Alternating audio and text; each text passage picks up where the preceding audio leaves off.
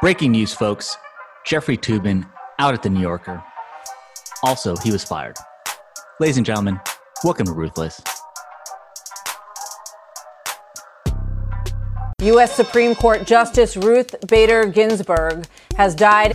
Judge Amy Coney Barrett. If Joe Biden wins, Democrats can sack the courts. You're a lying dog faced pony soldier. Maybe that's a question you should ask China. Anyway, my time's up. I'm not thinking, Mr. That's President. okay. I know you're not thinking. You never do. It's a whole hoax. And you know who's playing into the hoax? People like you and the fake news media. We are born free and we will stay free. Oh, Smug, we got a big day today. Yeah. It's so exciting. I mean, let's start with the Toobin stuff, but we got Biden announcements of staff for what he thinks is going to be chiefs of staff and medical advisors and health advisors. We have Dems in disarray. We got everything today. Action packed episode. Uh, we already started with Toobin. Take it away, Josh. What do you got? Oh, well, okay. So here's the deal. Toobin, who uh, loyal listeners of the show will know we've covered in some detail, uh, got himself into a little bit of a mess a couple of weeks ago on a company Zoom call. And uh, he announced yesterday on Twitter that he'd been fired by the New Yorker after an investigation. I have uh, a couple of questions about that. Um, the, the first question is I just admire Jeffrey Toobin's confidence, Smug. I feel like here is a guy who just a couple of weeks ago was caught pulling it out on a company Zoom. And this dude didn't even get off social media. He's announcing like career updates as though he's just sort of moved on to an, another challenge. Unbelievable. I mean, if you want to, if you want to entertain yourself, go to his Twitter page on Jeffrey Toobin look at the replies. I love this is why I love that website. It just you have to be crazy on it and you have to be crazy to stay on it. And and Toobin is proving exactly that. It's oh, wonderful. oh, it's it's just constant entertainment. But the second point, and I think this is worth covering. The second point is he said he was fired after an investigation. huh? what do we? How's that like? Do we need Elliot Ness on that sucker? Bring in Columbo. I need you to review this video. What is that question. coming out of that gentleman's pants? Can you verify the nature of what's going on here? So Jane, uh, why don't you tell us what happened? yeah. Jane's like, I'd rather not. Investigation. Great. Good stuff. Good stuff. Um, so well, you know what? Uh, Go actually, ahead. Speaking of coming and going, uh, it seems like they're bringing back the old Obama crew uh, with President-elect, possibly Joe Biden's incoming staff. Have, you Uh, have you I- seen who he's lining up? I, I did, and I see what you did there. Um, I he is bringing these people in, and and there's just a number of people of names that'll ring a bell where you know you haven't heard them in years, and all of a sudden you're like, oh yeah, oh That yeah, guy. that guy, and it's just one depressing name after another. You remember why it is that you remember who they were, uh, and one of them that popped up for me was this guy Zeke Emanuel, who I think he's Rahm's brother. I, Bra- so Rom has like a thousand brothers. brothers. Yeah, So many of them. and one of them is like the Hollywood agent guy. This guy's the the doctor. Anyways, Biden's coronavirus advisor. And those of you who remember the name remember that he was also a key architect of the Affordable Care Act, otherwise known as Obamacare. So, so that disaster is on its way back in. But why he was in the news this week was really unbelievable. He suggested that we distribute the vaccine for coronavirus internationally before we make it available to all Americans. Amazing. I mean, what? I did. I this crew just confounds. I don't even know how people think this way. But he, he this is what he said. He encouraged officials. As I'm quoting Fox News article here, he encouraged officials to follow the quote fair priority model unquote, which calls for quote fair international distribution of vaccine rather than what uh, his co-authors characterized as vaccine nationalism. you know, you have to question these people being called medical experts. Um, you've got you've got this other medical expert on Biden's uh, coronavirus task force, uh, Dr. Michael Osterholm, uh, said a nationwide lockdown would help bring the virus under control in the U.S. I mean, uh, there's there's just no, there's no science for that. and and and they said uh, U.S. lockdown of four to six weeks could control the pandemic and revive the economy. Like, oh, that makes sense. You know, put everyone out of work should help the economy. Like, what- Well, what- there's no science for that. Yeah. I well, you know, speaking of science, Josh, what's the difference between a hormone and an enzyme? I'm afraid to ask. You can't hear an enzyme. We- uh, let's let's get let's get back to let's get back to work on this. So it's uh, you know it's the same Obama set, dude. You've got you've got Ron Klain, you've got Susan Rice, Rom Brennan. It's the same. It's the usual suspects, is what I, what I'll call them. The usual suspects. And they're all really uh, here's the thing. I've met all these people you know so they have varying degrees of smarts. None of them are particularly good at their jobs but they do have one thing going for them. They all show up reliably at maureen dowd's cocktail party in in georgetown and basically by protection in the process from the mainstream press.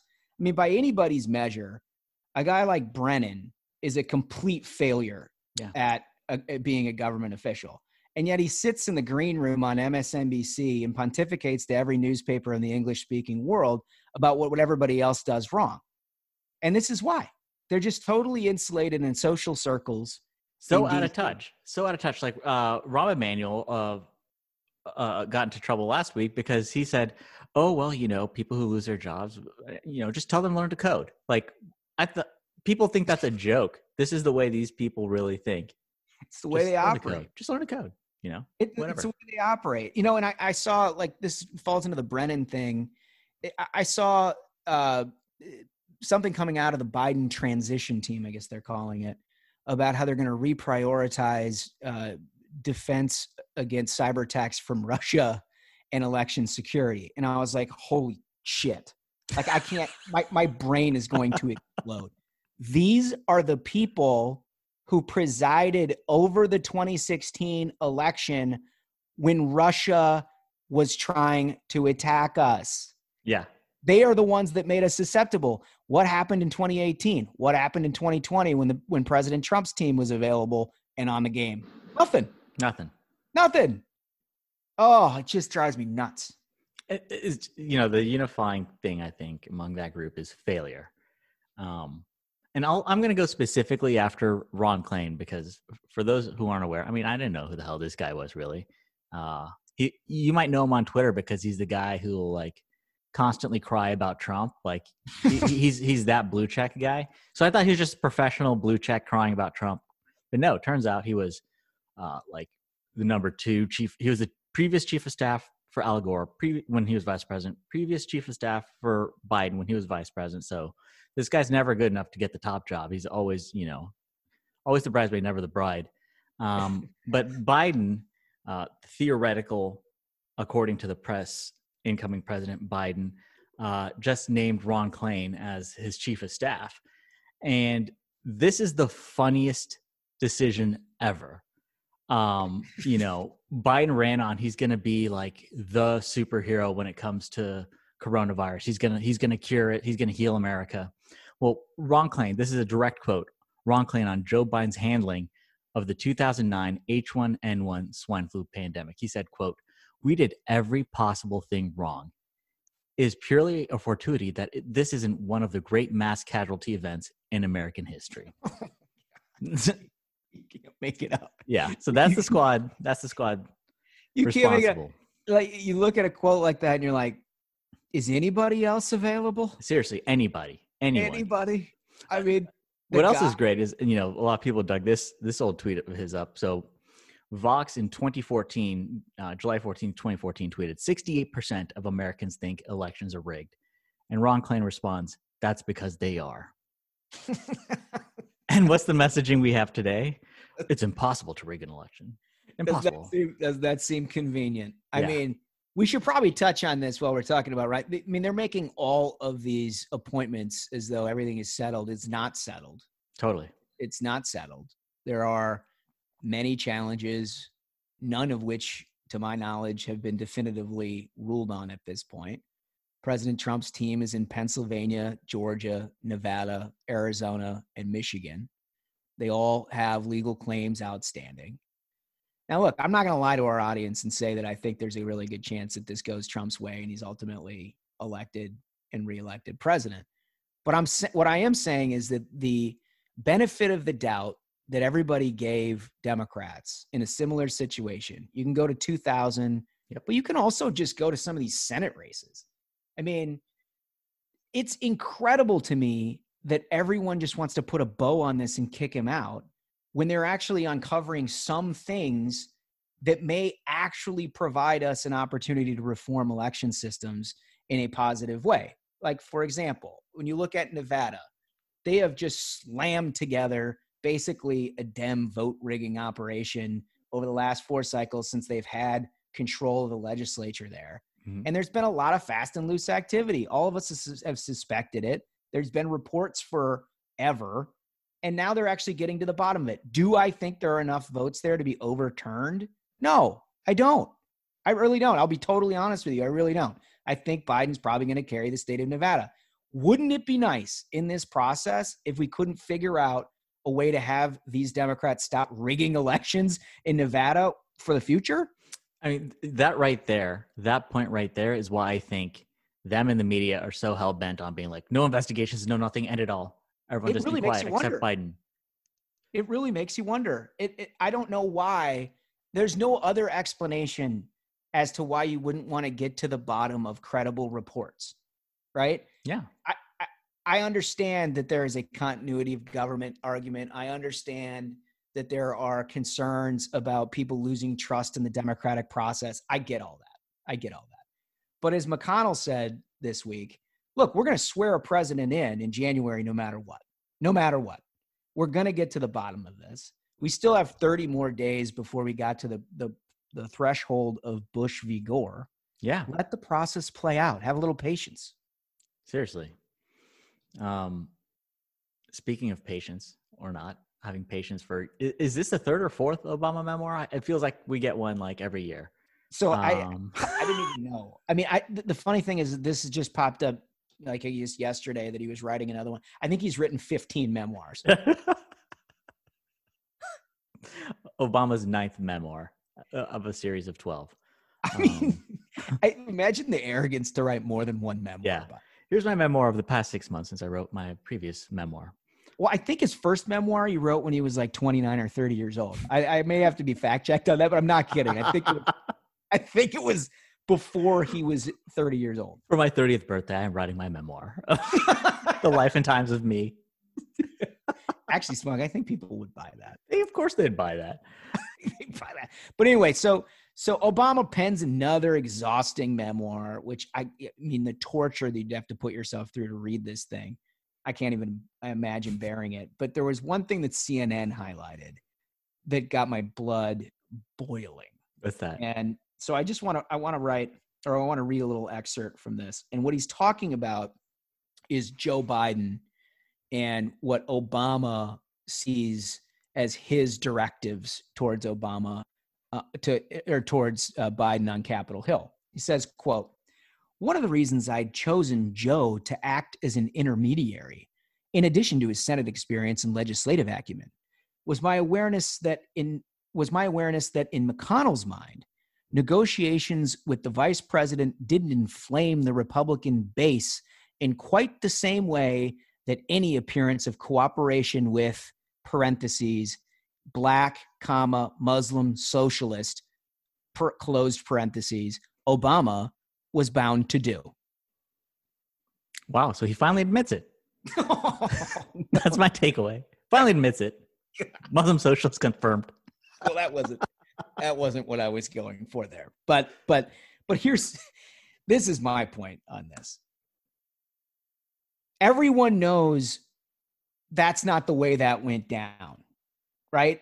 Joe Biden acted as an intermediary with McConnell because McConnell thought Obama was an idiot. John Boehner thought Obama was an idiot. The two of them had sat, and what we're talking about in the time frame here is like 2013, 2014.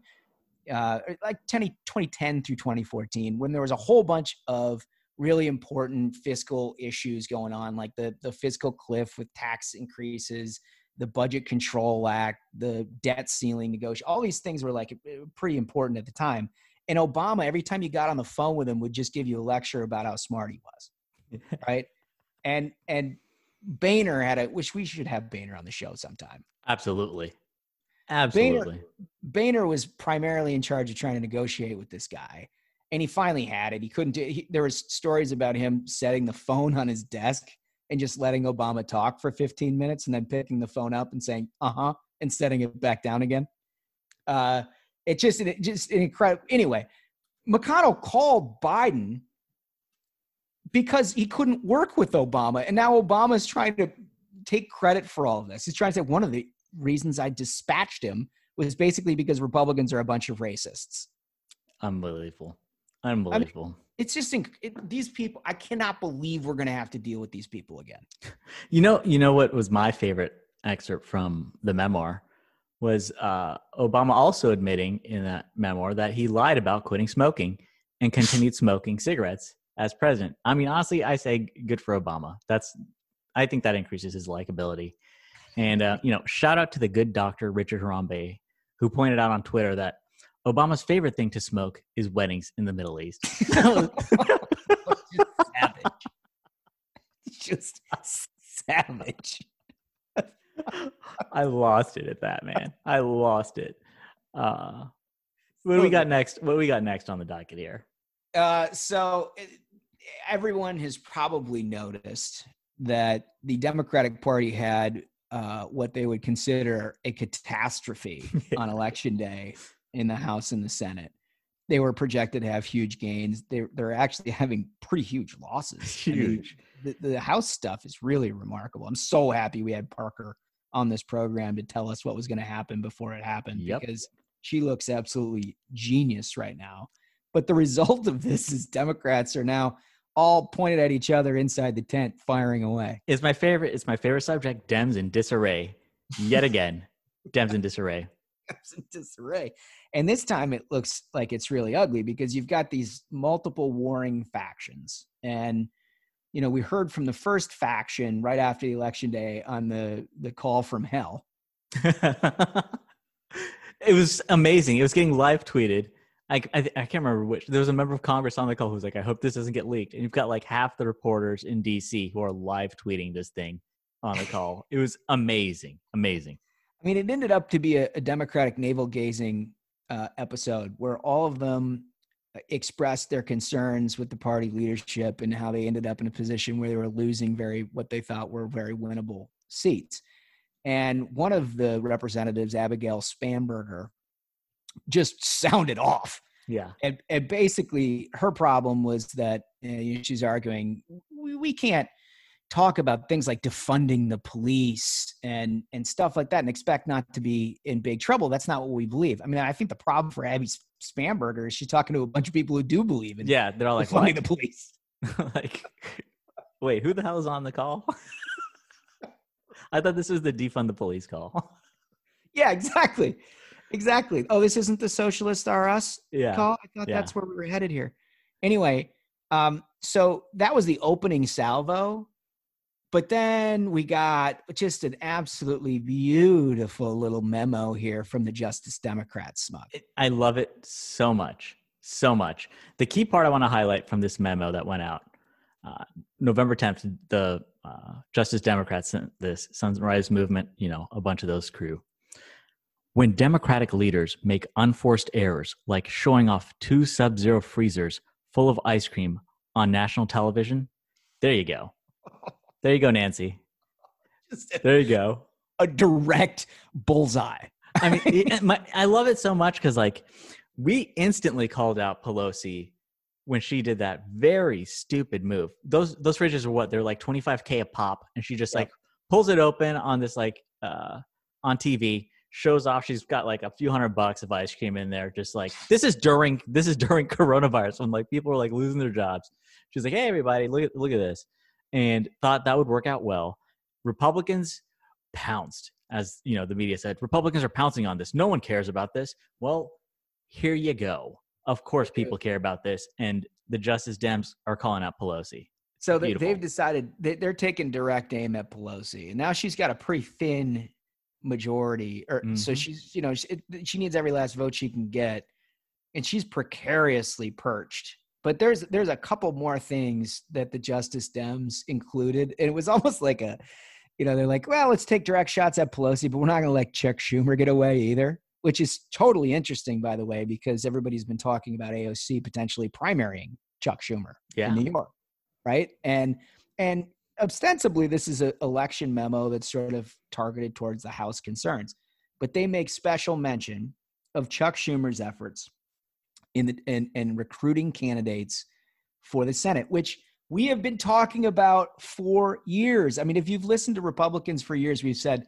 Chuck Schumer has one goal. He finds the oldest, whitest, plain vanilla, boring white guy, and he runs them in every state in the union. And he's like, "This is perfect. These, these guys are the perfect candidates."